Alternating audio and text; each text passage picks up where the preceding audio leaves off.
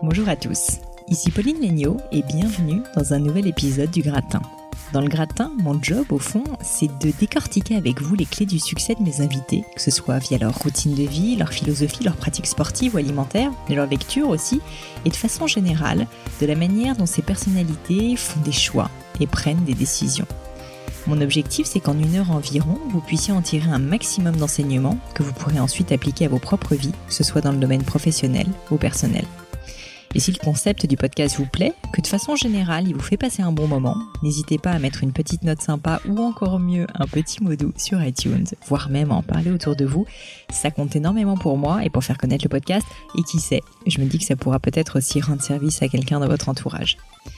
Et aujourd'hui, j'ai le plaisir d'accueillir Harry Roselmack que vous pourrez retrouver ou suivre sur son compte Instagram où il est assez actif via le handle Harry Roselmack tout attaché. Et peu d'entre vous, je pense, ne savent pas qui est Harry Roselmack, mais je vais quand même me plier à l'exercice de vous résumer sa biographie, parce que j'ai découvert en faisant mon petit travail préparatoire que Harry, au fond, est un homme vraiment plein de surprises et avec une vie professionnelle et artistique beaucoup plus complète et fournie que ce qu'on peut penser au premier abord. En plus d'être rédacteur en chef et présentateur de 7 à 8 et du magazine Harry Roselmack en immersion, Harry a été, vous le savez sans doute, présentateur de Joker du JT de Patrick Poivre d'Arvor sur TF1. Jusque-là, vous allez me dire, pas de surprise. Ce que vous ne savez peut-être pas en revanche, c'est qu'en plus de ses activités journalistiques, Harry a aussi une vraie passion pour la création et l'écriture, un sujet qui me parle beaucoup d'ailleurs. Il écrit un livre, Novilu, publié sous le pseudonyme H.J. Bungo. Il a aussi écrit, produit et réalisé un film, Fracture, qui sort d'ailleurs le 9 novembre 2018 et que vous pourrez retrouver sur le site fracturelefilm.com. Avec Harry, on a parlé de sa vocation de journaliste donc, de sa passion pour l'écriture, de processus créatif, du pari fou de fracture, de responsabilité journalistique, mais aussi et surtout de choix. Tout faire, c'est faire les choses mal. Et pour Harry, dans la vie, je cite, on ne fait les choses bien que quand on a vraiment envie de les faire. Ce sujet de, des choix de vie, de savoir ce qu'on veut, de savoir ce qu'on aime, c'est quelque chose qui me parle beaucoup. Et j'ai trouvé l'approche de Harry sur le sujet particulièrement saine et juste. Mais je vous en dis pas plus et laisse place à ma conversation avec Harry Roselmack. Bonjour Harry. Bonjour Pauline. Merci beaucoup d'avoir accepté mon invitation. Je suis ravie de vous recevoir. Je suis ravi d'être là. Eh bien, écoutez, tant mieux. Euh, et du coup, j'ai fait pas mal de recherches sur vous. Je connaissais bien évidemment votre passé, notamment journalistique, mais en fait, j'ai découvert que vous aviez pas mal de casquettes et j'ai été très impressionnée. Surtout, je me suis rendu compte que vous étiez quelqu'un de très prolifique. Vous avez euh, bah, écrit des livres, vous avez aussi réalisé, quoi publié un. publié un, c'est déjà pas mal. Vous avez, euh, vous avez réalisé et écrit aussi un film. Vous êtes évidemment journaliste, on le sait. À la fois, vous avez été au JTTF1 bien sûr, mais aussi sur 7 et 8, etc. Donc en fait, vous êtes quand même vraiment multicasquette et je trouve ça hyper intéressant. Et du coup, bah, je voulais commencer par là et commencer par une première question qui est que euh, moi aussi j'aime beaucoup avoir plusieurs de projets. Donc j'ai ce podcast, j'ai aussi mon entreprise. Ouais. Et, euh, et je voulais savoir en fait, qu'est-ce que ça vous apporte justement d'être multicasquette comme ça, d'être sur tous les tableaux, d'être aussi prolifique? Qu'est-ce que ça, est-ce que c'est quelque chose qui vous nourrit? Euh, Est-ce que c'est quelque chose qui vous démange comme ça, d'être un peu touche à tout Est-ce que vous pouvez m'en parler un petit peu? Bah, J'ai la chance de pouvoir faire les choses parce qu'elles me nourrissent justement. Et je fais pas différentes choses pour faire différentes choses. Je ne suis pas multicasquette pour le plaisir de dire Mm. je fais plein de trucs différents. Je suis juste euh, le fil de mes envies et il y a une cohérence derrière tout ça et la cohérence c'est l'écriture. C'est-à-dire que tous mes Mm. projets, moi, ils commencent par de l'écriture, ils commencent par euh, une envie ou une inspiration et ensuite de l'écriture. Euh, Je, je trouve que entre ce qui est nécessaire et ce qui est possible, on surévalue souvent ce qui est nécessaire et on sous-évalue ce qui est possible. Alors il y a plein de choses qui sont possibles et qu'on fait pas parce qu'on pense que c'est compliqué, que Ouais, parce que c'est pas possible, que voilà. Et justement, alors j'ai euh, écouté plusieurs interviews de vous en préparant, et j'ai notamment écouté une interview de vous. où Vous aviez, je trouve, des mots très justes pour parler de votre film, euh, donc euh, pour expliquer en gros que, euh, bah, contrairement justement à dans votre métier de journaliste, quand vous avez euh, posé par écrit, quand vous avez vraiment bah, mis vos tripes en fait pour écrire ce film, euh, bah, c'était finalement quelque chose qui était très différent comme expérience qu'une expé- une expérience où vous allez plus parler d'actualité, où finalement vous êtes un petit peu plus effacé vous-même. Et donc en fait, ça m'intéressait beaucoup parce que bah, parce que moi-même en fait, je vous avoue que je rêve d'écrire un livre et que je ne l'ai jamais fait. J'ai jamais eu ce courage que vous avez eu à la fois dans le livre et dans le film. Je sais pas si c'est du courage en fait. Euh, je- Il y, a, il y a des gens qui me disent ouais c'est courageux. Bah non, ouais. c'est pas courageux. C'était euh, pour moi, nécessaire. C'est-à-dire que Mm. si je l'avais pas fait, j'aurais pas été bien. Donc j'ai pas, on n'a pas de courage à faire ce qu'on sans devoir absolument faire. C'est euh, c'est juste euh, le, le fait de déjà de d'identifier ce qu'on a vraiment envie de Mm. faire et de se dire qu'on va pas s'empêcher ou se laisser empêcher de faire les choses. Mm, mm. Mais ça, pour moi, c'est de la lucidité, c'est pas du courage. Quand même, je, je, je, enfin bon, alors moi du coup, j'ai jamais eu le courage de le faire parce qu'en Ah, plus, vous avez eu, vous avez fait plein de choses. Oui, j'ai fait des choses aussi, mais, euh, mais c'est vrai que je trouve que ce côté très personnel de l'écriture, vous, vous me disiez justement que vous étiez passionné par l'écriture, et surtout sur l'écriture, je trouve, de fiction, où finalement, bah, en fait, on, voilà, on, on- on donne un peu son cœur quand même euh, à l'auditoire quand on, on écrit un film, j'imagine, ou, ou un livre. Et du coup, je trouvais ça, euh, voilà, je trouvais ça assez, euh, assez impressionnant. Et je voulais vous demander, donc, je comprends que vous avez eu ce désir, mais euh, est-ce que c'est quelque chose que vous avez maturé pendant longtemps? Est-ce que vous aviez cette idée depuis que vous étiez plus petit? Enfin, comment est-ce que ça s'est passé un petit peu dans votre tête, si je puis dire? Non, je, je, je me suis pas projeté comme un auteur de scénario et comme un réalisateur. Je me suis retrouvé devant une espèce de fait accompli, c'est-à-dire que la maturation, si elle a eu lieu, elle a eu lieu dans mon inconscient. Mm. Et c'est vrai que si je dis que ce film est un prolongement de ce que j'ai fait dans le journalisme, c'est que pendant cinq ans, moi, j'ai fait des formats euh, documentaires qui s'appellent Ouais. en immersion sur TF1 Ouais. où j'ai un peu ausculté la société française et où j'ai ausculté, euh, où j'ai pris le temps de, de me plonger au terme journalistique du terme, et donc euh, quelques semaines et pas des mois comme peuvent le faire des sociologues, mais malgré tout plusieurs semaines dans des euh, catégories, dans des familles de gens qui, euh, quand vous les additionnez, quand vous les mettez euh, les uns à côté des autres, font la France d'aujourd'hui. Mm. Et je me suis euh, rendu compte que euh, bah, cette notion dans l'identité de, de pluralité, elle est de plus en plus importante, elle est de plus en plus marquée, elle est de plus en plus revendiquée. Et ce que j'ai pu faire dans le journalisme, c'est d'aller voir chacune de ces familles. Donc, je suis allé voir des salafistes, je suis allé voir des des euh, gens qui sont euh, conditionnés par leur parcours et ce qui se retrouvent à la rue. Je suis allé voir des paysans, je suis allé voir des prisonniers, je suis allé voir des prostituées, je suis euh, allé voir des soldats euh, français projetés un peu loin en Afghanistan, mais qui défendaient euh, une idée et des valeurs françaises. Je suis allé voir tous ces gens et je, je me suis posé la question, l'un de mes l'un de mes fantasmes entre guillemets, ça aurait été de pouvoir journalistiquement les rassembler et faire une même émission avec tous ces gens ensemble. Ouais. Vous vous rendez compte que c'est pas possible. Oui, c'est compliqué. Soit vous faites une télé-réalité et vous prenez ces gens, vous les mettez dans une pièce et vous regardez ce qui se passe. Soit vous écrivez l'histoire en fonction de ce que vous avez pu aspirer de d'eux et de, la- de leur façon d'être. Ouais. Et c'est cette seconde option que j'ai largement préférée. Et euh, ça a donné, ça a donné euh, fracture, le scénario, Ouais. puis le film. Après, ça a été un enchaînement qui a fait que que bah, je, voilà, je me suis lancé aussi dans, dans la réalisation de ce Bah ouais. film. J'ai dû le financer, j'ai dû le produire parce que c'était comme ça, parce que voilà, euh, c'est pas toujours simple de faire un premier film. Et, et donc c'est avec toute cette énergie-là qu'on est parti sur ce projet, mais on s'est pas posé trop la question du euh, est-ce qu'il faut du courage ou pas. euh, Oui, on non, y allait de façon un petit coup- peu voilà très sincère en tout cas et, et assez spontanée. Et, justement, vous n'avez pas eu un peu peur quand même euh, Enfin, euh, je vous pose que des questions un peu comme ça psychologiques, mais euh, je- ce que je veux dire, c'est, euh, c'est vous avez jamais réalisé de film. Alors certes, vous avez déjà réalisé des documentaires, vous connaissez tout quand même euh, du, du monde de, de la télé, donc de l'audiovisuel, mais un film, un long métrage, c'est quand même différent. Faut manier des acteurs, etc. Euh, ça, ça a été dur ou pas quand vous vous êtes lancé dans cette nouvelle aventure?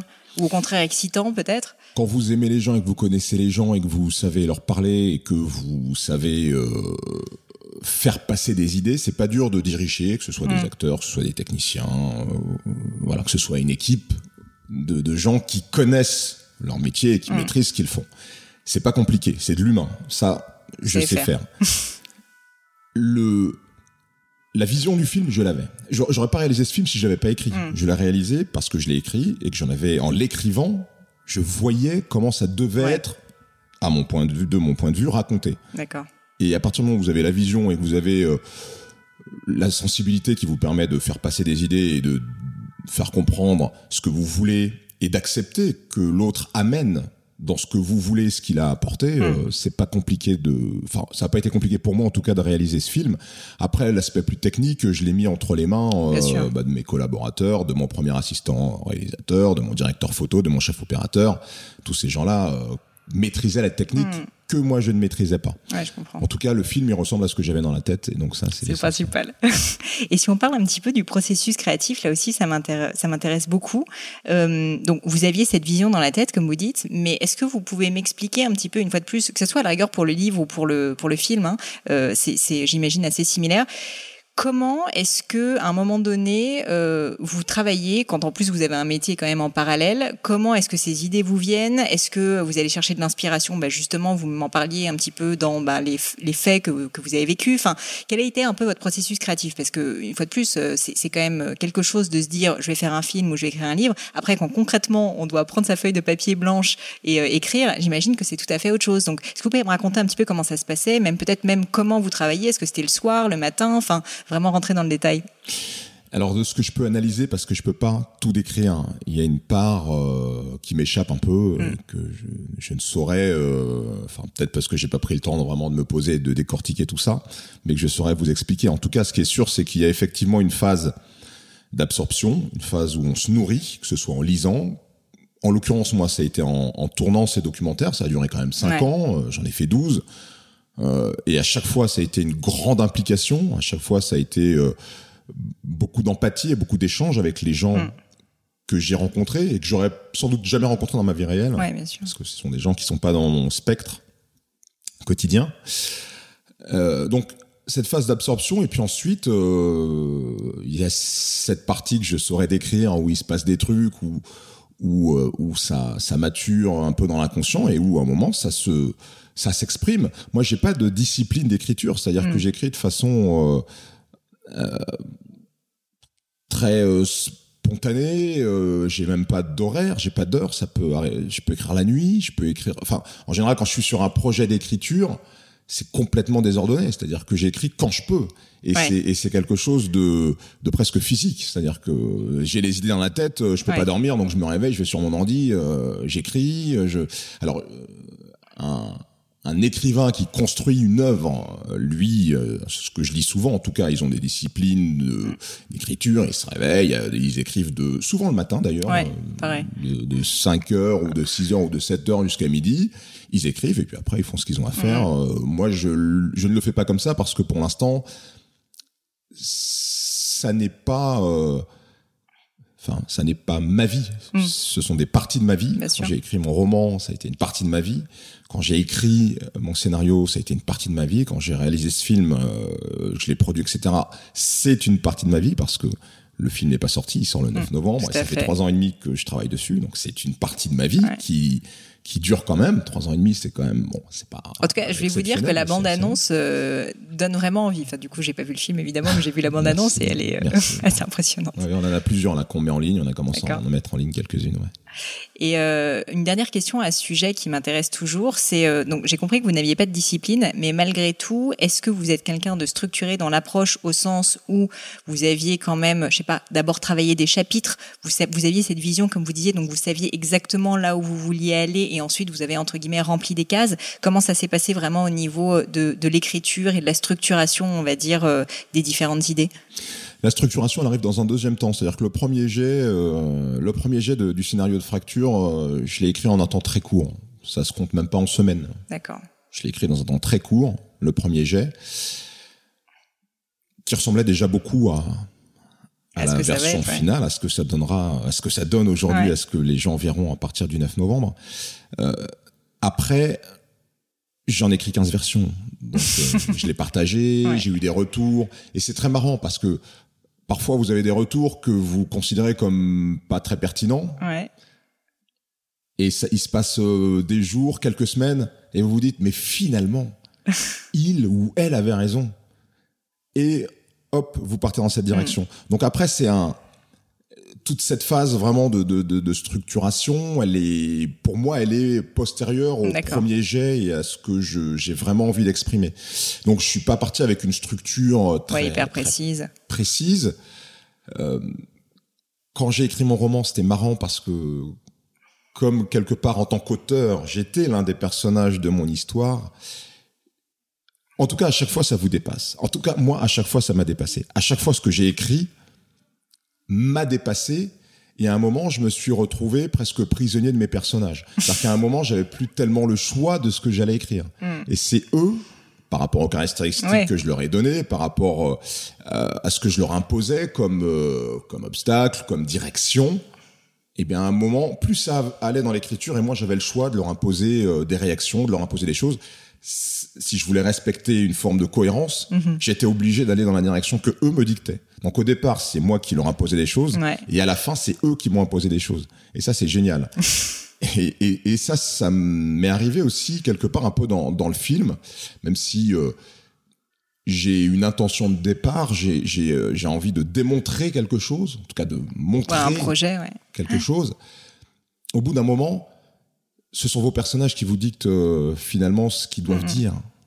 Euh, Vous n'êtes là que euh, comme une courroie de transmission euh, et vous vous écrivez ce qui Ouais, ce voilà, qui- c'est peut-être un peu de la schizophrénie d'ailleurs. Non, pas du que tout, mais c'est drôle parce que ou- beaucoup de beaucoup d'auteurs disent ce genre de choses qui sont presque pris en fait par les personnages et qu'en fait ils deviennent eux-mêmes les personnages. Exactement. Donc euh, bah, ça me fait plaisir que vous disiez ça parce que ça confirme un petit peu les, les dires de ces personnes. Et euh, j'ai justement parlé un petit peu du livre. Une autre question que j'avais, c'était que j'ai vu donc que vous aviez utilisé un nom d'emprunt, euh, un pseudonyme, et je, je suis une assez grande fan de Romain Gary, euh, donc je savais Hmm. pas si, enfin j'ai cru comprendre que vous aimiez bien aussi. Du coup, Oui, je me suis dit que c'était un peu une petite référence. Euh, c'était euh, c'était important pour vous justement de décorréler euh, dans le geste d'écriture votre nom qui est quand même très connu du nom de du nom d'un auteur pour vraiment donner une chance particulière on va dire au au, au livre? Ouais.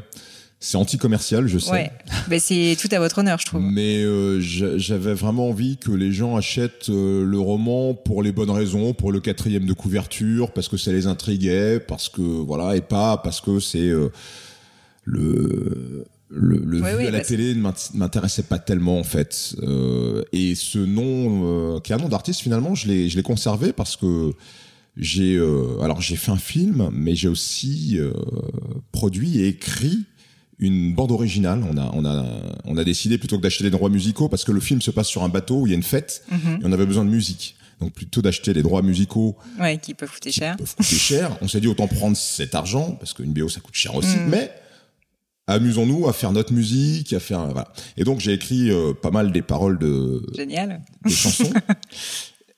Et là aussi, voilà, c'est des choses qui me sont venues avec euh, avec la musique des compositeurs, euh, voilà, avec avec une part de choses que je saurais, je saurais pas vraiment Ouais. euh, expliquer, c'est comme ça. Mais j'ai utilisé ce même nom, Ajibungo, euh, pour signer les chansons. Et il a une signification à je j'ai pas trouvé ça Oui, euh. Bungo, c'est le nom de jeune fille de ma maman, et puis Aji, ce sont les initiales de mes prénoms. D'accord, ok, très bien. Parfait, super. Euh, bah, je vais pas parler que quand même, euh, évidemment, de votre de votre carrière littéraire, même si, comme je vous disais, ça m'intéressait beaucoup. Je vais évidemment aussi euh, évoquer euh, le reste, la, carrière journalistique notamment. Et, et du coup, bah, donc si on passe un petit peu du coq à l'âne, je voulais je voulais commencer en fait par vous demander un petit peu de me parler de votre enfance, de où est-ce que vous étiez né, de de comment était le petit Harry Roselmack quand il voilà quand il était à l'école par exemple. Est-ce qu'il était plutôt turbulent? Est-ce qu'il était plutôt bon élève? Est-ce qu'il était déjà euh, fan de littérature Comment était le petit Harry? Bah, le petit Harry était un garçon euh, plutôt sage, euh, tra- travailleur, mais pas premier de la classe. Je me Mm. rappelle que dans les classes, dans toutes les classes dans lesquelles je suis allé, euh, j'étais pas euh, au premier rang, Ouais. j'étais pas tout au fond, j'étais au milieu. Voilà. J'étais, j'étais dans la moyenne euh, au niveau de, euh, voilà, au, au niveau de mon positionnement dans la classe. J'étais plutôt bon élève, Mm. mais euh, je, je pense que si je m'en, si j'y avais vu euh, un intérêt et si je m'en étais donné la peine, j'aurais peut-être pu faire des études plus brillantes que celles que j'ai fait, mais euh, je crois que j'ai, alors j'ai su euh, assez tôt, peut-être vers 13, 14 ans, que je voulais être journaliste. Alors au départ c'est drôle parce que je voulais être critique de film, Ah, c'est marrant. alors Comme qu'au quoi. final, euh, voilà, comme quoi il y a Vous êtes toujours passé des de l'autre choses, côté de la il y a- barrière. Il y a des boucles qui se font. Euh, et bah voilà, j'étais un garçon équilibré. J'ai eu la chance d'avoir euh, des parents formidables qui nous ont bien élevés. Euh, j'ai grandi avec mon frère. J'ai une sœur aînée, mais qui elle a grandi à la Martinique et qui nous a rejoints à l'adolescence. C'est le- c'est la seule chose peut-être un petit peu atypique. Euh, mais euh, ce que je dois certainement à ma sœur, c'est ce goût pour l'écriture parce que euh, ma façon de communiquer avec elle, c'était par des lettres. Ah oui. Donc je lui envoyais des, des lettres, elle m'envoyait des lettres. Et je pense que c'est à partir de ça que j'ai développé le, le goût de l'écriture, voilà, pour me rapprocher de ma sœur, qui était qui était pas avec nous au quotidien. Mhm. Euh, et puis pour le reste, ouais, je, je me suis construit avec euh, les études, mais aussi pas mal avec le, le judo, qui est un sport que j'ai pratiqué euh, À haut niveau, pas crois. Euh, au niveau national quand j'étais pas mal. cadet junior. Et on avait surtout une bande bonne de bonne bande de copains qui est d'ailleurs resté très lié, très soudé et que je vois encore aujourd'hui, euh, même si on on est un peu éloigné par la distance. Il y en a un qui est à l'île Maurice, euh, d'autres qui sont à Tours, euh, puis évidemment la région parisienne. Mais on continue à se voir euh, dès qu'on le peut et, et on a formé un vrai groupe. Top. Et euh, vous me disiez donc assez tôt, vous avez su que vous vouliez être journaliste, donc un peu à cause de l'écriture. Mais est-ce qu'il y a eu un moment, est-ce qu'il y a eu un événement, est-ce qu'il y a eu quelque chose qui vous a vraiment donné cette envie, que, si vous post-rationalisez un petit peu entre guillemets, si je puis dire, qu'est-ce qui, voilà, à 12-13 ans, c'est rare quand même qu'on sache ce qu'on veut faire dans la vie. Enfin moi, à 12-13 ans, j'étais complètement paumée. Hein. Je ne savais pas ce que je voulais faire. Bah euh, non, je crois qu'effectivement ça ça répondait à, à ma curiosité naturelle, au fait que j'aimais bien transmettre, euh, voilà, passer euh, des messages. Mm. Et euh, à l'époque, je crois que je me suis dit que ça me permettrait de voir des films euh, gratos. D'accord, ça c'était plus sur le côté euh, Donc- critique de film. Donc tout ça réuni a fait que je me suis je me suis dit et puis alors il y a quelque chose de très important si j'ai fait de la musique c'est parce que je on me l'a dit hein, j'en sais rien on m'a dit que j'avais une oreille. Euh, donc pour moi le- enfin la vue est importante mais l'oreille aussi et j'ai toujours beaucoup aimé la radio. J'ai été plus fasciné par des journalistes radio que, que mes parents écoutaient et donc que j'écoutais que par des journalistes euh, télé. Et Mm. donc euh, la radio a joué un rôle important aussi dans ma dans ma vocation de journaliste. Justement, vous avez eu un peu des mentors auditifs comme ça, des personnes qui vous ont inspiré, qui vous ont donné l'envie de, de devenir euh, journaliste quand vous étiez plus petit? Moi, je- j'en euh, j'ai eu plein, j'en ai eu plein parce que moi j'ai eu un parcours radiophonique euh, assez riche. Moi, mes parents écoutaient RTL. Ouais. Donc euh, j'ai euh, enfin grandi euh, j'étais ado, on écoutait euh, Bourdin à 13h, euh, euh, on écoutait Jacques Esnou euh, que j'aimais beaucoup à l'antenne le matin à 7h, euh, on écoutait Hervé Béraud à 18h. euh, donc j'ai commencé par euh, par écouter RTL. J'ai eu une, j'ai eu mon époque Europe 1 où j'écoutais des gens comme André Dumas à midi Ouais. euh, euh, comme euh, comment s'appelle-t-il? Bernard de la Villardière qui, qui Ouais. faisait les matinales qui était très bon Jean-Luc Delarue qui m'a euh, qui a vraiment révolutionné la matinale moi j'ai beaucoup aimé ce qu'il faisait à l'époque le matin sur Europe 1 après j'ai eu euh, mon époque un peu euh, France Inter euh, que que j'écoutais euh, notamment le matin avec euh, le Corse comment s'appelle-t-il? J'oublie son Yves Calvi? Non. non pas Yves Calvi euh, c'était la génération Oui, d'antenne un peu avant. Son nom va pas me revenir, mais j'ai j'ai écouté un petit peu ce- cette matinale là. et puis France Info. Quand j'étais quand j'ai commencé mes études de journalisme, j'ai beaucoup écouté France Info, qui est d'ailleurs la première, enfin qui est la deuxième radio dans laquelle j'ai travaillé. Mm. Et je voilà, euh, en fait euh, voilà, progressivement j'ai écouté différents types de de de, de, de reportages et Mm. de présentations et tout ça m'a nourri. euh, Ouais, complètement. Et donc, assez naturellement, vous orientez vers des études de journaliste quand vous, quand vous quittez le lycée. Ouais. Et qu'est-ce que ça a été, les études de journaliste? Je veux dire, est-ce que vous avez... euh, voilà, est-ce que tout de suite vous vous êtes dit je vais m'orienter radio, je vais m'orienter télé? Est-ce que euh, quelle a été euh, voilà un peu votre approche quand vous êtes arrivé et euh, quelles sont un peu les grandes découvertes que vous avez faites quand vous êtes arrivé en, en école de journalisme? Bah, la découverte des gens parce que pour la première fois et c'est ce qui me plaît dans ce métier hein, c'est pas simplement d'écouter des gens et de me dire je suis curieux j'aime écrire c'est surtout les gens. Moi si je fais ce métier c'est parce que les gens m'intéressent. Mm.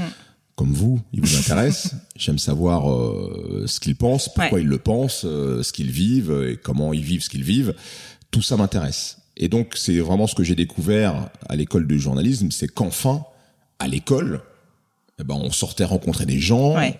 on s'intéressait aux gens, on leur posait des On questions. n'était pas on derrière un à bureau comme ça. Mm. Et qu'on n'était pas euh, là simplement apprendre, parce que quand vous êtes journaliste, normalement c'est du partage. Mm. Quand vous faites une bonne interview, c'est quand vous avez le sentiment de partager quelque chose avec quelqu'un. C'est Mm. pas simplement euh, aller chercher des infos.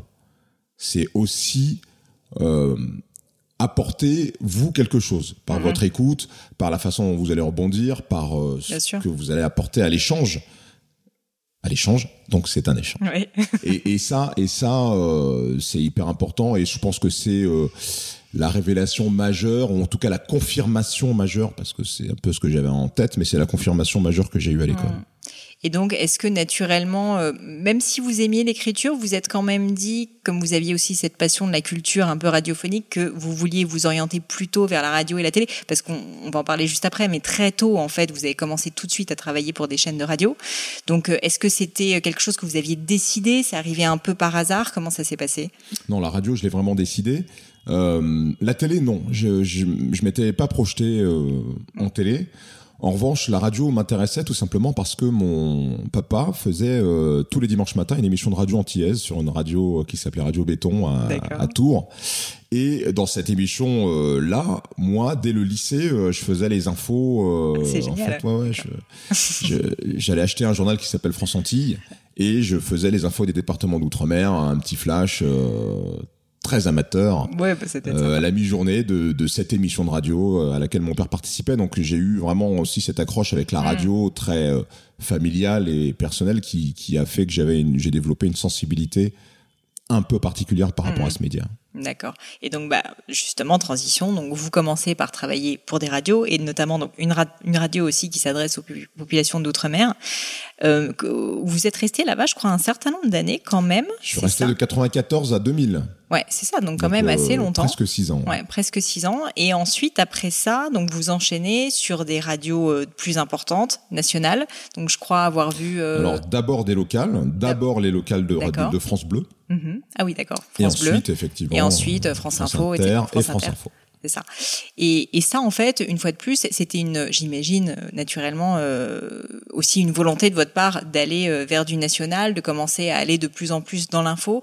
Est-ce que, euh, est-ce que le fait finalement de d'aller sur du national a réellement changé votre métier par rapport aux premières radios que vous aviez, ou est-ce que finalement bon, l'audience est plus importante, la notoriété est plus importante, mais au final, dans le métier vraiment de journaliste, ça change pas grand-chose? Non, ça change pas.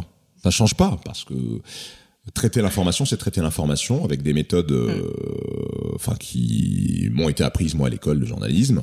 Et ça, vous le faites que vous travaillez euh, dans un fanzine qui va toucher quelques centaines ou milliers de lecteurs, ou sur TF1 où vous allez potentiellement parler à des millions de personnes. Mm. Donc non, le métier reste le même. Euh, les moyens mis à disposition changent, donc ça va changer le, le cadre dans lequel vous allez l'exercer. Euh, ça va changer aussi quand même un petit peu la responsabilité que vous avez, parce que quand vous êtes approximatif et que vous faites une erreur dans un journal qui est lu par 200 personnes, c'est grave, mais c'est moins grave que mm. quand vous faites une erreur sur un média qui est regardé par des millions de personnes. Ça explique aussi peut-être parfois le manque d'audace qu'on peut reprocher à des grands médias nationaux, mais il faut savoir qu'on a une responsabilité qui est une responsabilité forte. bien sûr. Et que on ne peut pas se permettre d'être dans l'approximation, même si la maîtrise de l'information n'existe mm-hmm. pas. On est des êtres humains et ça arrive de se tromper, ça arrive d'être démenti par euh, cette matière vivante qu'est l'actualité, parce que l'actualité, elle vit, et parfois, elle fait des contre-pieds aussi. Oui, hein. et puis tout n'est pas tout noir ou tout blanc aussi, j'imagine, donc c'est pas si simple. Exactement, exactement. Donc voilà, il faut faire avec ce, ce matériau-là. C'est rigolo, j'ai eu euh, la chance d'avoir aussi Emmanuel Chin sur le podcast qui me parlait justement de cette notion de responsabilité, et je lui ai demandé, du coup, je vais vous poser la même question. Est-ce qu'il y a eu un, une fois, une anecdote dont vous vous seriez rappelé où vous avez senti justement très fortement cette notion de responsabilité. Ce que j'entends par là, c'est où vous êtes dit, alors peut-être que vous avez fait une erreur, ou euh, vous vous êtes posé la question de faire un sujet justement parce que vous disiez j'ai cette responsabilité devant des millions de téléspectateurs. Euh, est-ce que j'y vais, est-ce que j'y vais pas? Lui me parlait euh, notamment donc d'une euh, d'une jeune boîte qui qui était dans je crois dans la restauration et en fait bon bah il montrait que les, les, les la nourriture était faite sous vide et du coup c'est vrai que ça avait fait une mauvaise réputation à l'entreprise alors que par ailleurs c'était quand même des bons produits. Il se trouve qu'ils étaient faits sous vide mais c'était pas très grave. Et donc il regrettait un petit peu justement le fait que ça été mal perçu. Bon c'est pas forcément de sa faute mais voilà. Est-ce que vous avez eu un voilà une fois une anecdote enfin je dis anecdote c'est peut-être pas le mot mais mais euh, un cas où euh, vous avez eu, on va dire, un cas de conscience au niveau de la responsabilité euh, dans votre travail? je vais peut-être citer le. Je, crois que j'en ai, enfin, j'en ai très rarement parlé, peut-être même jamais, mais c'est le le seul épisode où j'ai eu un vrai désaccord avec le reste de ma enfin des, des gens qui, qui décident de ce que Mhm. l'on programme, de ce que l'on diffuse dans 7 à 8. Euh, C'était lors de pas la mort, mais lors de l'agonie, lors de la maladie de Nelson Mandela. Euh, Il y, a, y a un moment où euh, c'était vers le mois de mai-juin, il y a eu une espèce d'emballement où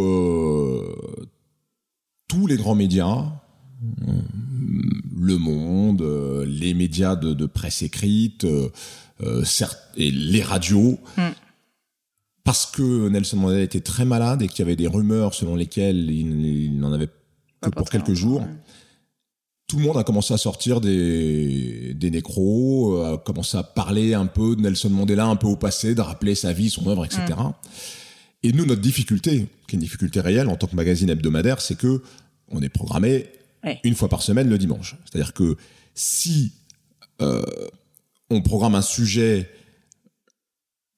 enfin le, le dimanche et qu'on décide de le pas le passer et que bah, l'événement arrive un lundi, nous on arrive le dimanche d'après. Mm.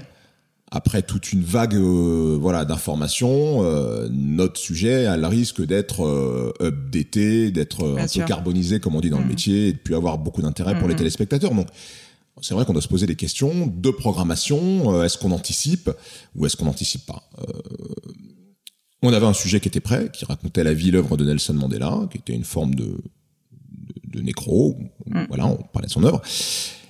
Et j'ai, enfin, moi je considère que sur ces sujets-là, euh, sur les sujets de, de mort, euh, etc., il y a des choses qu'on ne peut pas faire, je trouve, de, façon, euh, voilà, neutre. Et notamment, moi, je, je ne me voyais pas diffuser un sujet de Nelson Mandela quasi au passé, Mm. alors que Nelson Mandela était encore en vie. Mm. Et donc, je me suis opposé à la diffusion de ce sujet en réunion de programmation. Ça a été très chaud. Euh, et voilà, et c'est la seule fois. hein. Ça fait 12 ans que que je travaille sur ce magazine et c'est la seule fois où il y a vraiment eu euh, un vrai débat contradictoire sur Mm. une question de programmation de sujet. Moi, j'ai dit que je ne lancerais pas ce sujet. J'ai Mm. dit, je, voilà, je ne lancerai pas ce sujet. Et c'est pas parce que c'est Nelson Mandela, ça aurait été une autre personnalité, j'aurais fait la même chose. Eh ben, il s'avère que Nelson Mandela s'est remis de cet épisode et qu'il est effectivement mort, mais il est mort au moins six mois après. Ouais. Et donc ce sujet, on l'a diffusé au moment où Nelson Mandela est mort et ça avait tout son sens Mm, mm, mm. et ce sujet avait toute sa pertinence à ce moment-là.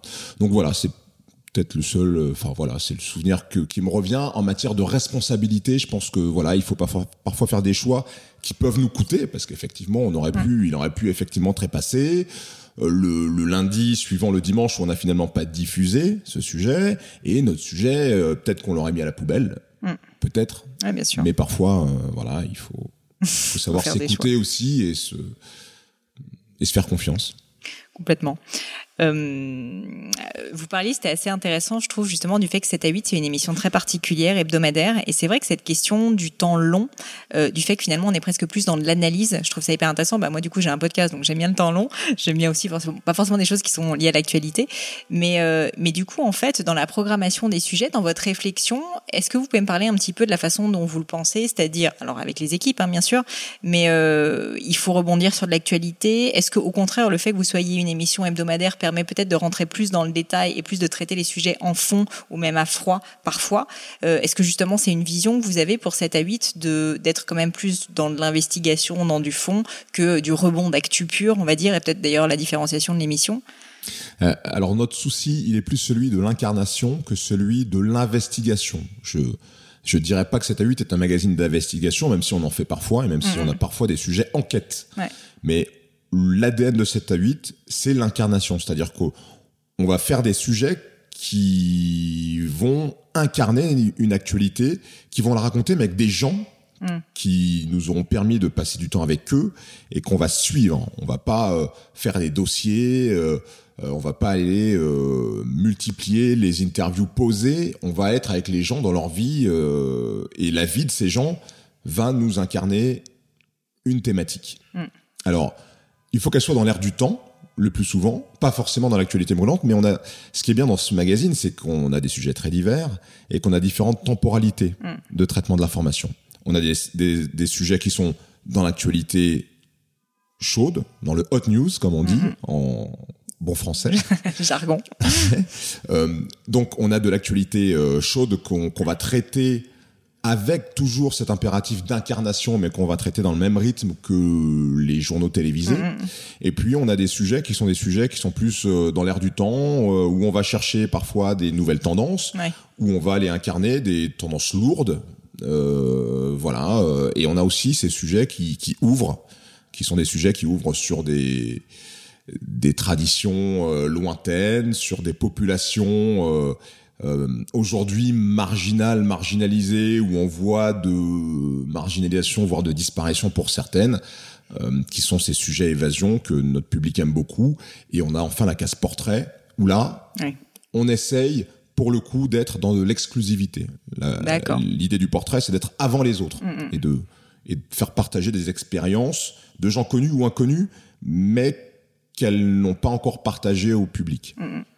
Et alors justement, euh, dans, tout ce cheminement et dans toutes ces données assez variées, euh, est-ce que vous pourriez me parler un petit peu de votre rôle à vous et de concrètement qu'est-ce que ça signifie présenter et être rédacteur en chef, si je me trompe pas, non Ouais, je- ouais, ouais, je c'est ça, chef. de, euh, de de 7 à 8, parce qu'en fait, bah, c'est vrai qu'en fait en tant que téléspectateur, on vous voit à la télé, donc on a l'impression que vous faites ça, mais en fait, on, je pense qu'on se rend pas vraiment compte aussi de tout ce qu'il y a derrière, et j'imagine que finalement le temps de passage à la télé, c'est pas forcément ce qui est la partie la plus importante de votre job au final, même si c'est ce qu'on retient.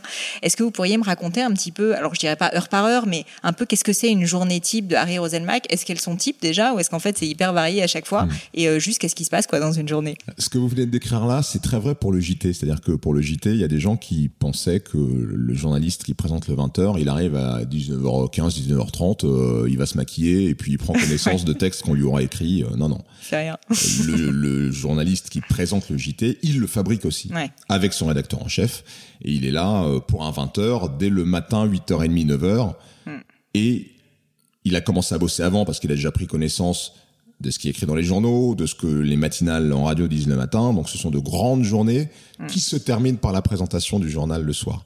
Pour 7 à 8, c'est un peu pareil, mais euh, je, je mentirais en disant que que c'est une implication quotidienne. Moi, je ne suis pas impliqué quotidiennement dans le choix et la fabrication des sujets. Il y a une équipe de rédacteurs en chef et de rédacteurs en chef adjoints à la rédaction d'Aléphant et compagnie qui est euh, très compétente euh, et qui fait extrêmement bien ce, ce travail d'encadrement que moi je n'ai pas besoin de faire. Ce que je fais moi dans, dans 7 à 8, c'est euh, le jeudi prendre connaissance des sujets que je vais euh, lancer le vendredi. Donc je regarde les sujets, je fais mes retours, si retour il y a besoin de faire, euh, j'écris mes textes, mes plateaux que j'enregistre le vendredi. D'accord. Euh, et voilà, mon rôle opérationnel sur 7 à 8, c'est ce rôle-là. C'est un rôle de validation finale et de euh, d'habillage de l'émission euh, et de lancement des sujets.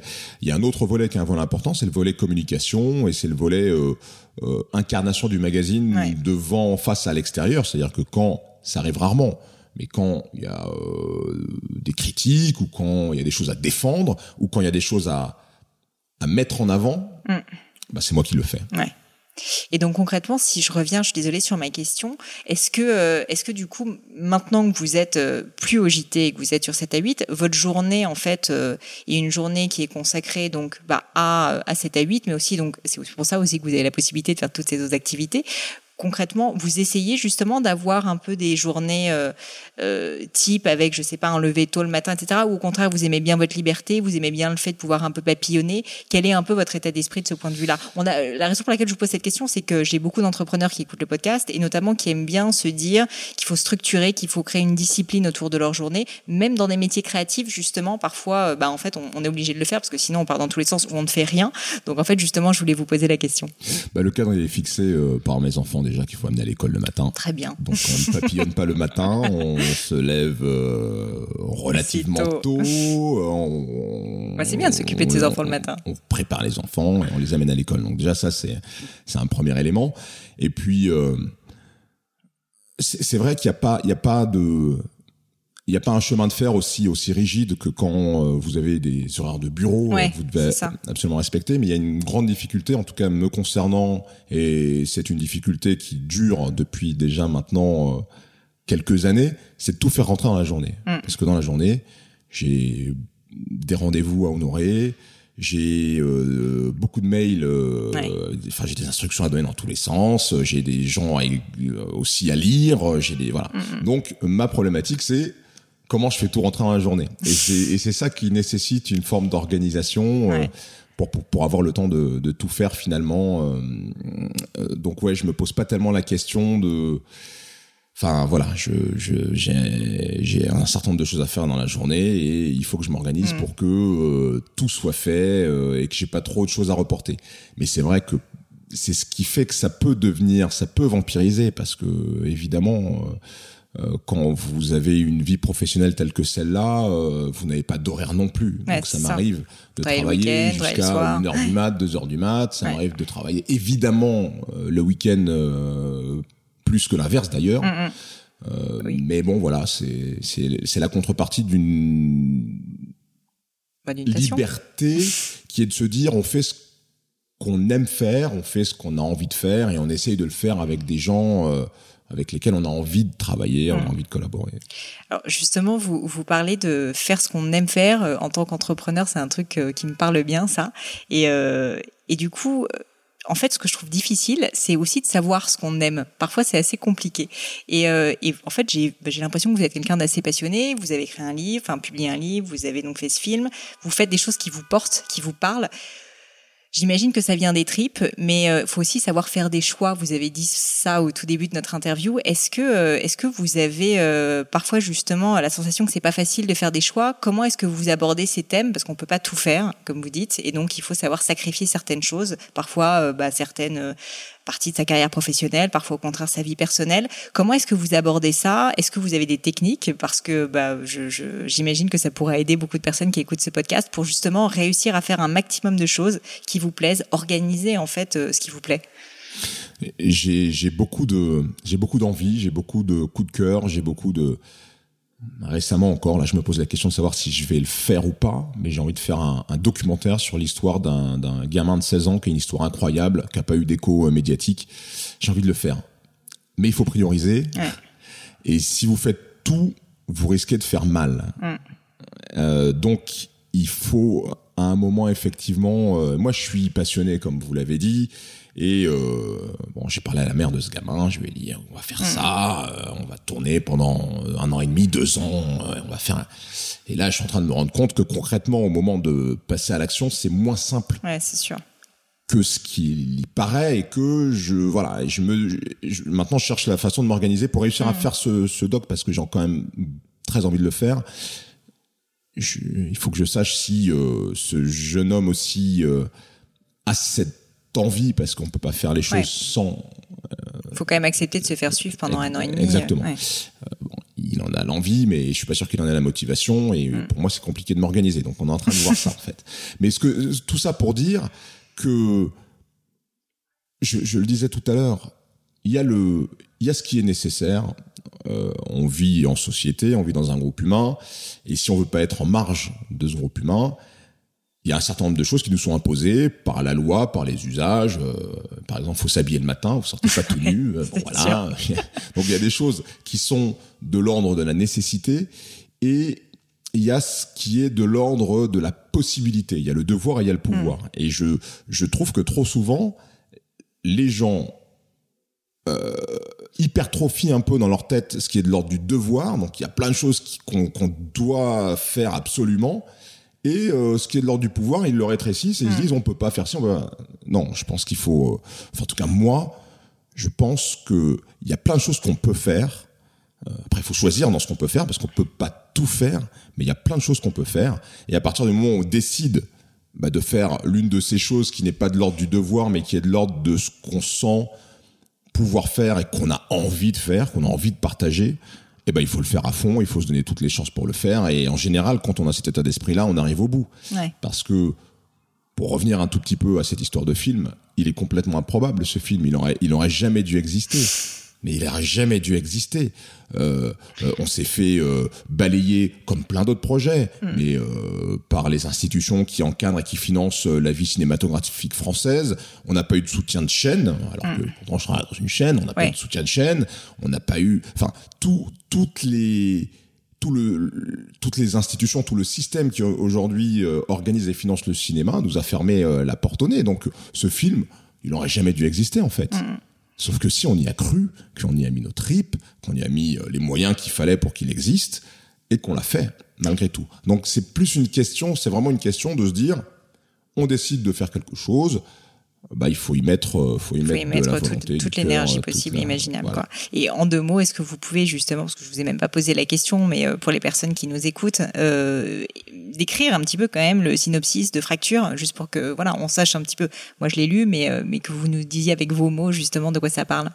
Bah pour boucler avec ce que je disais euh, par rapport aux immersions que j'ai faites, Fracture, c'est euh, c'est la volonté de, ressa- de, de rassembler sur un, un espace restreint, en l'occurrence un bateau, pendant une fête, des archétypes de notre société d'aujourd'hui euh, et de voir comment ces gens euh, vont se comporter les uns en face des autres. Mm. Et surtout de montrer, de démontrer que des liens sont possibles entre des gens qui se pensent très différents les uns des Ouais. autres et qui pensent ne rien avoir à faire les uns avec les autres. Et euh, j'ai donc plusieurs personnages, dont mes deux principaux qui sont d'un côté une prostituée et de l'autre un, un, un- un jeune homme qui s'est fait embaucher comme serveur sur cette fête, mais qui est en fait un projet terroriste euh, qui a été converti à, à euh, une vision radicale euh, et absolument pas religieuse de l'islam et qui, qui a un projet d'attentat. Et ces deux personnages, aussi différents l'un de l'autre, bah, ils se retrouvent de façon circonstancielle, enfermés dans une pièce Mm. où ils sont obligés de bah, d'opposer leur vision du monde, Et de se euh, leur parler. vision de la société, de se parler. Et de ce fait, en se parlant, ils vont se découvrir qu'ils sont finalement euh, pas si si éloignés euh, que ça l'un de l'autre et qu'ils ont plus de points communs qu'ils le, qu'ils le pensent au départ. Ça donne envie. Ça donne envie. Et honnêtement, là, une fois de plus, je vous le disais, la bande-annonce est assez. euh, franchement, elle est très prenante. Donc, euh, donc, je pense que je serai dans les salles euh, le 9 novembre. Alors il sortira sur Internet, il sortira sur notre plateforme digitale Eh ben voilà. qui s'appelle fracturelefilm.com. D'accord. Et ça aussi, c'est une démarche intéressante parce qu'elle est nouvelle. C'est-à-dire que plutôt que, que de sortir en salle de la mauvaise façon, j'ai préféré me dire, le film, il existe, on l'a fabriqué, on est tenu par personne, puisqu'on Mm. l'a fait nous-mêmes, on l'a financé nous-mêmes. Sortons-le de façon originale, allons jusqu'au bout. Et donc, on a monté une plateforme sur lequel ce film sera visible. Euh, alors, euh, il y aura des contenus gratuits, mais le film sera en payant. D'accord. La BO aussi, pour ceux qui, qui, qui auront aimé l'ambiance musicale du film. Ouais. Et on va jusqu'au bout, on fait un truc de totalement nouveau, c'est-à-dire qu'on Ouais, crée une plateforme dédiée à un film. Donc c'est assez entrepreneurial. Bah, je mettrai les liens euh, dans le, dans le podcast évidemment pour que vous puissiez les écouter, messieurs, dames. Euh, Merci. Si on revient, euh, et ensuite je poserai quelques rapides petites questions pour terminer, sur, sur cette idée de choix. Une question qui m'intéressait parce que vous en avez parlé avec euh, beaucoup, je trouve, de, de véhémence et d'émotion. C'est justement, est-ce qu'il y a eu des moments où vous avez dû faire des choix euh, que ce soit des choix professionnels, des choix personnels dont vous pourriez me parler, euh, parce que vous ne pouviez pas tout faire et qu'il y a un moment où vous avez dû décider en fait que ben non, en fait ça, j'aimerais vraiment le faire, mais ça va pas être possible. Et je sais que finalement dans ma vie, ben c'est quelque chose d'accessoire et que c'est pas forcément le truc le plus prioritaire, parce qu'une fois de plus, quand on est entrepreneur, ben en fait ça n'est que ça la vie, euh, c'est de faire des choix. C'est ben en fait on a des ressources limitées, on a du temps limité, et du coup je me dis que bah vous si finalement avec tous ces projets c'est un petit peu la même chose. Donc est-ce que ça vous est arrivé? Ouais, ça m'est arrivé. Euh, faire des choix et les assumer surtout. Et le choix le plus euh, spectaculaire que j'ai eu à faire euh, dans ce sens, c'est le choix d'arrêter le JT. Mm. Euh, J'étais joker donc des- Ouais. du journal télévisé de TF1. C'est quand même énorme. donc je remplaçais pendant leur absence d'abord Patrick Poivre d'Arvor, puis Laurence Ferrari. Mm. Et en 2013, c'est ça? 2013, j'ai décidé d'arrêter de cet exercice que j'aimais faire. C'était pas, c'était pas une question de, de, de pas aimer ça, euh, de, c'est juste que je faisais beaucoup de choses Mm. et que le fait de beaucoup travailler en saison et pendant les vacances, de devoir remplacer ceux qui étaient en vacances, Oui. euh, voilà, euh, bah je, ça me posait un problème dans ma vie personnelle Ouais. par rapport à ma famille Bien sûr. et, et ça me posait aussi un problème de, enfin, d'équilibre dans la vie, parce que dans la vie, il n'y a pas que le travail. Euh, donc, euh, Ah, je suis allé voir, je suis allé voir, je suis allé voir ma, ma directrice de l'info, qui a très bien compris à l'époque. Alors tout le monde n'a pas compris. Hein. Certains bah, J'imagine que la terre entière devait se dire que vous étiez fou, franchement. Parce voilà. Que... certains me disent mais TF1 t'as viré du journal. D'autres ont cru à l'époque que c'était une stratégie pour déstabiliser euh, la personne titulaire et venir reprendre une place, euh, ce qui ne m'a jamais traversé l'esprit.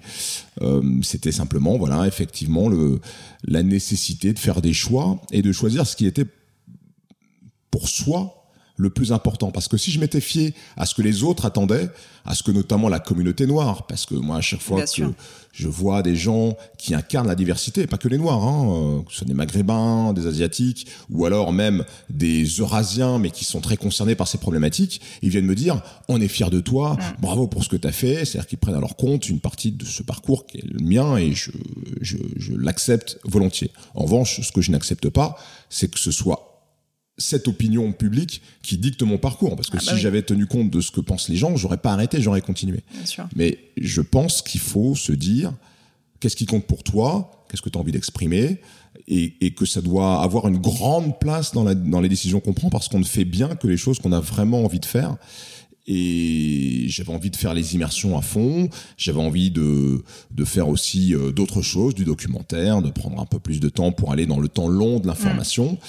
Et donc, c'est sans regret que j'ai arrêté le, JT. Et quand on me demande aujourd'hui si j'ai des regrets et si je voudrais y revenir, euh, la réponse est non. J'en ai pas. Tant mieux. Euh, du coup, j'ai bien terminé l'interview parce que le temps passe, le temps passe, sur des petites questions rapides euh, qui peuvent d'ailleurs, vous pouvez y répondre un peu plus longuement si vous voulez, mais mais voilà. Alors, j'ai vu et vous m'avez dit que vous étiez une ceinture noire au judo. Alors, je ne connais rien au judo, je vais être honnête avec vous, mais j'ai quand même regardé une partie du documentaire que vous avez fait avec Teddy Riner, qui est incroyable. Et d'ailleurs, messieurs dames, là aussi, je vous conseille de le voir parce que franchement, bon, déjà, il est incroyable, mais le documentaire est très très bien fait. Euh, est-ce que le sport, ça reste important pour vous? Là aussi, c'est une question qui m'intéresse parce qu'une fois de plus, le, le, on va dire, euh, le partage de la vie entre vie professionnelle, vie personnelle, justement, le fait de prendre du temps pour soi, c'est quelque chose que je trouve très important, justement. Est-ce que vous continuez à faire du sport, peut-être du judo? Est-ce que c'est important pour vous, justement, de faire du sport et d'avoir une forme physique euh, qui est bonne? Est-ce que vous pouvez m'en parler? Prendre soin de soi, c'est important. Euh, prendre soin de soi physiquement et spirituellement, c'est important. Mm. Donc, euh, ouais, faire du sport, euh, c'est toujours pareil. C'est euh, la, la, notion de temps disponible, mais j'essaye. vous en faites régulièrement quand même quelques fois par semaine? J'ai de la chance d'avoir une bonne génétique et je prends pas énormément de poids et je. vous dès que je fais un peu de sport, dès que je fais un peu de sport, on dirait que j'ai fait du sport pendant six mois alors que je suis un peu une arnaque. D'accord. J'ai cette chance-là, j'en profite. Très bien. Au niveau euh, alimentation, de la même façon, vous faites un peu attention, vous avez des conseils à donner aussi, parce que pareil, quand on travaille comme ça tout le temps, je me dis, euh, bon, il y a un moment où ça doit pas être simple quand même à gérer. Non, je peux pas dire que je sois très euh, assidu à des euh, à des habitudes alimentaires euh, qui seraient saines. Maintenant, j'ai 45 ans et je me rends compte que je peux pas manger et boire comme, je le faisais 25. à 25, 30 ans. Et donc je commence à, réduire certaines choses. Et et je et je pense que plus ça ira, plus j'essaierai de me discipliner à ce niveau-là, mais c'est pas encore très très bon ça marche. Euh, une autre petite question, c'est euh, euh, c'est au niveau du sommeil. De la même manière, donc toujours pareil dans cet état d'esprit, un petit peu un esprit sain dans un corps sain.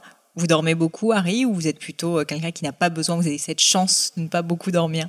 Non, j'ai la chance de bien dormir, d'avoir une très bonne qualité de sommeil. Je m'endors très vite. Génial. Ça m'a été dit, même de façon un peu, un peu surprenante parfois. Donc quand je me couche, je m'endors très vite et je ne dors pas autant que je mon corps me le réclame mais je dors moi je pense que je suis enfin de base je pense qu'il faudrait que je dorme 7h 7h30 je dors 6h 5h30 6h D'accord. Oui, donc c'est pas énorme quand même. C'est pas assez. C'est pas assez, ouais. Surtout. J'aimerais bien pouvoir dormir un peu. C'est pour ça que vous faites pas de sport parce que vous êtes trop fatigué après. ça marche. Et euh, justement, des trucs que vous avez pour être en forme malgré votre emploi du temps très chargé le prendre tout ce qu'il y a à prendre à l'extérieur, les sourires des gens, euh, la lumière du soleil, euh, la douceur des températures, euh, les belles choses qu'on peut être amené à voir, à apprécier. Apprécier la vie et les, les petits, les petits bonheurs, les petits plaisirs de la vie. C'est clair Ça, on le fait jamais assez. Et ma dernière question que j'aime beaucoup, je dois dire, c'est les livres qui vous ont euh, le plus marqué ou vous avez plus peut-être offert, recommandé autour de vous. Ça peut être récemment, ça peut être il y a très longtemps, ça peut être de la littérature. Alors votre livre évidemment, mais aussi euh, mais aussi d'autres livres. Je ne recommande que mes livres. Bah, bien sûr, vous avez tout à fait raison. non non, surtout pas. Non, j'adore. Alors c'est le seul cadeau que j'aime faire, des livres. Et bon, parmi ceux que j'offre volontiers, euh, vous avez parlé de Romain Gary tout à l'heure, donc il y a évidemment La vie devant soi, Génial. Romain Gary. Euh, il y a un auteur que j'aime beaucoup qui s'appelle qui s'appelle Hubert Shelby, qui est un auteur euh, américain qui a écrit Last Exit to Brooklyn notamment, dont a été tiré euh, et Retour à Brooklyn qui a donné le film Requiem for a Dream. Ah. Génial. Euh, il a écrit aussi euh, un livre qui s'appelle Le Démon, un livre qui s'appelle Le Soul, et ce, il a une écriture très très forte que j'apprécie particulièrement. Euh, James Baldwin aussi j'aime beaucoup, mais j'aime beaucoup aussi Denis Laferrière, qui est un auteur haïtien, qui est aujourd'hui membre de l'Académie française. Et Des fleurs pour Algernon, c'est Daniel Kay qui, qui, qui, qui, a écrit ça. J'aime bien la science-fiction. Alors là, c'est un petit peu c'est du fantastique. Ouais. Mais j'aime bien aussi la science-fiction, les euh, euh Asimov, euh, euh, Bradbury, etc. Mmh, c'est génial. Moi, je mettrai tout ça dans les dans les références du podcast. Génial. Et du coup, est-ce qu'il y a un dernier sujet dont on n'a pas parlé que vous souhaiteriez aborder, une dernière petite requête? Donc, fracture, on en a parlé bien évidemment avec la sortie le 9 novembre. D'autres choses? Vous n'êtes pas obligé. Non. Bah, simplement, alors, on parle à des entrepreneurs On parle à beaucoup de monde, mais on parle, enfin, beaucoup de monde, je dis ça à vous, euh, pas tant de monde que ça, mais on parle à pas mal de monde, pas mal d'entrepreneurs, on parle à euh, des personnes, euh, des personnes, voilà, qui s'intéressent à l'idée de lancer des projets, que ce soit dans la vie personnelle, professionnelle, qui ont envie d'apprendre, en fait, essentiellement. Bah, peut-être la petite chose que j'ai envie de, de rajouter, parce que moi, elle me guide et je pense que c'est pas toujours facile de l'avoir à l'esprit, surtout quand on, on, est dans des projets, surtout quand on a, on a des choses lourdes à porter, c'est de, de continuer à considérer que l'humain est au cœur de tout et que l'humain, euh, c'est la chose la plus importante et c'est ce qui, c'est ce qui amènera au succès. Je trouve qu'on est dans une période très intéressante dans laquelle on commence justement à désinvestir le matériel et le, et le succès en tant que tel mm. pour recommencer à l'associer à l'humain. Mm. Et, et, ça, euh, c'est un virage qu'on est en train de prendre que je trouve hyper important, que je trouve hyper salutaire. Je pense que c'est un rééquilibrage euh, dans tous les euh, dans toutes les périodes et dans tout ce qu'on découvre. Il y a un moment où on va à fond dedans, où mm. on, va trop loin, et ensuite on revient vers quelque chose qui est plus dans la norme et qui est plus de long terme et qui a plus d'avenir et qui mm. fonctionne mieux. Et je crois qu'on est en train d'y revenir globalement. Et euh, voilà, si, si, je, si je dois être... Euh, si je dois porter euh, quelque chose, c'est porter cette valeur-là et porter l'amour au sens large, hein. l'amour au mhm. sens amitié, l'amour au sens aimer son prochain. Mais l'amour, c'est quelque chose qui est considéré comme un peu gnangnan, comme un peu décalé. Quand vous parlez d'amour dans l'entreprise, les gens ils vous regardent à la limite, mais t'es un gourou, de quoi tu me parles? Euh, Non, c'est ce qui nous porte euh, depuis qu'on est euh, jusqu'à notre mort, c'est ce truc.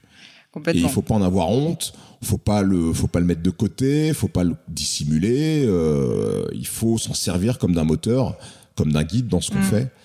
Et franchement, ça fonctionne. Ah c'est clair. Bah, pour, pour rebondir là-dessus, beaucoup d'entrepreneurs euh, justement qui, qui marchent très très bien, que j'ai pu interviewer, me disent que finalement pour eux, la clé de leur réussite, c'est d'être avant tout passionné, donc d'avoir de l'amour pour leur projet et aussi d'avoir les personnes autour d'eux, donc les collaborateurs, qui sont des personnes vraiment qui deviennent quasiment des amis, qui sont des personnes avec qui ils apprécient travailler. Et j'ai eu tout autant Augustin de Michel Augustin, Frédéric Mazzella de Blablacar, qui à chaque fois me disent cette même chose, être passionné par ce qu'on fait et aussi être passionné par les personnes avec lesquels on travaille. Donc ça rejoint complètement ce que vous me dites. Génial. Et ben, écoutez, merci mille fois. Une dernière, euh, une dernière petite question, c'est si on veut vous contacter ou vous suivre peut-être sur les réseaux sociaux, par exemple peut-être hmm. Twitter ou je ne sais pas si vous êtes actif sur ce genre de. Je suis plus actif sur Instagram. J'ai un Instagram qui a mon nom euh, officiel. Donc Harry Rosenmack, etc. Euh, Parfait. Eh ben, écoutez, je le mettrai dans les notes. Ben, merci mille fois Harry. Hello à nouveau. Et quelques dernières petites choses avant de vous quitter. Comme d'habitude, si vous cherchez les notes de l'épisode, avec toutes les références, que ce soit les outils, les livres cités, c'est simple, allez directement sur le descriptif du podcast sur l'appli de votre choix. Aussi, si vous souhaitez me contacter pour me poser des questions, me proposer de nouveaux invités peut-être, ou juste me faire un feedback, n'hésitez pas. Euh, j'adore ça, les feedbacks. Donc foncez directement sur Twitter ou Instagram sous le pseudo Pelenio, P-L-A-I-G-N-E-A-U. J'essaye de répondre quand on me parle, donc n'hésitez pas.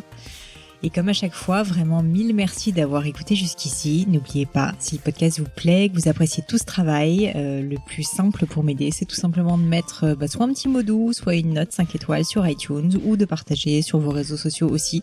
Ça donne le moral, ça m'aide énormément à faire connaître le, le podcast, donc n'hésitez pas. Voilà, merci à tous et je vous dis à très vite pour un nouvel épisode.